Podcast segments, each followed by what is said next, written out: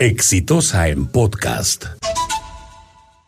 Aunque alguna gente parece no terminar de darse cuenta, ya terminó un ciclo en la política peruana. Se ha cerrado un ciclo con la disolución del Congreso. Y algunos siguen aferrados a la discusión de si fue constitucional, no fue constitucional. Una vez más, Salvador del Solar, presidente del Consejo de Ministros, se presenta cuando se va a elegir a los nuevos miembros del Tribunal Constitucional y dice, tengo acá un proyecto de ley, quiero que ese proyecto de ley se discuta, donde se plantea modificar para bien los mecanismos de elección del Tribunal Constitucional, para hacerlos más transparentes, para hacerlos más democráticos, para hacerlos más eficientes, que la gente sepa quiénes son los candidatos, que los candidatos puedan exponer sus méritos, para que se abra el espacio para que se presenten tachas en el caso de que alguien tenga objeciones y sobre esa base el mismo Congreso tome la decisión de una manera más certera y, con una convicción de lo que se está haciendo en función de no intereses políticos, sino los intereses de la nación. Y cuando hace eso Salvador de Solar y dice, hago cuestión de confianza, el Congreso se zurra en la solicitud y empieza a elegir a los miembros del Tribunal Constitucional. Eso es negar la cuestión de confianza por enésima vez, señor, en cualquier parte del mundo.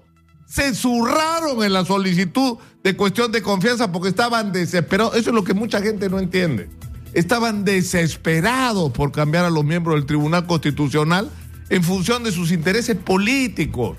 Lo que querían era que salga uno, entre uno por lo menos, para cambiar la correlación de fuerzas y tener los votos suficientes para que se aprueben todos los procedimientos que quiere llevar al Tribunal Constitucional, comenzando por el habeas corpus sobre la prisión preventiva de la señora Keiko Fujimori. Y lograr que eso se apruebe para que a partir de eso en cadena se decida cómo se aplica o no la prisión preventiva en estos casos, no en función de los intereses del país, de la persecución del, del crimen que significa la corrupción y el daño que le ha causado en el país, sino para proteger a sus dirigentes. Pero en fin, asúmanlo. Estamos en otro momento. Y el momento en el que estamos todos los peruanos es que necesitamos que se resuelvan nuestros problemas. No podemos seguir viviendo con los niveles de inseguridad en los que estamos viviendo. Es inadmisible. Tenemos policías que trabajan la mitad del tiempo de policías y la mitad del tiempo en otra cosa. Así vamos a derrotar a la delincuencia no tenemos equipamiento, no hay una sincronización elemental entre la policía, los serenazgos y, las fuerzas de seguridad privada de los barrios, las juntas vecinales, los vigilantes que son contratados por empresas privadas, son 200 mil en el Perú y que podrían cumplir una labor clave en la lucha contra la delincuencia. Hay que meterle dinero a la lucha contra la delincuencia, tecnología electrónica, equipamiento, inteligencia, información. Hay que volver a tomar el control de las calles. Y eso es lo que se refiere a la lucha contra la inseguridad. Dios, no puede ser posible que haya policías haciendo funciones administrativas que pueda hacer cualquier civil. No puede que haya, ah, no puede ser que haya policías haciendo semáforos, corrigiendo la ineficiencia de un sistema de semáforos corrupto. Porque ¿por qué creen que hay tantos semáforos y tanta cámara de seguridad por todos lados que no sirven para nada? Porque se hizo como negocio. Porque empezaron a comprar todos los distritos por su lado semáforos y todos los distritos por su lado su cámara que no sirven para nada porque no están sincronizadas. Porque no tienen los mismos estándares tecnológicos.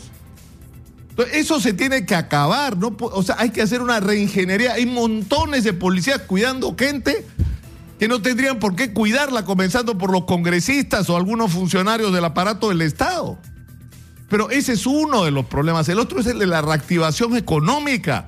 No puede ser que solo en la reconstrucción tengamos 25 mil millones de soles y no avancemos cuando se nos vienen las lluvias encima. Otra vez. No puede ser. Es decir, estamos en emergencia. Y la emergencia supone tomar medidas. Hay gente que se muere de miedo de tomar decisiones por el, tema de la corrupción y, todo lo que se ha vivido y los castigos que pueden recibir los corruptos. Pero hay que tomar decisiones. Los plazos se tienen que acortar. No puede ser que se muere uno, dos, tres años en puro papeleo antes de hacer una obra. Esos plazos tienen que ser reducidos. Lo que se demora dos años tiene que demorarse dos meses y, demasiado.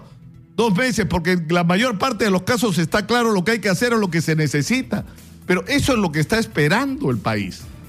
Eso es lo que está requiriendo el país y eso pasa a ser ahora una responsabilidad exclusiva y fundamental de una persona, de Martín Vizcarra. Él tiene la responsabilidad de que este país se ponga a andar y que se empiecen a resolver los problemas. El país lo está mirando y el país se está esperando. Este fue un podcast de Exitosa.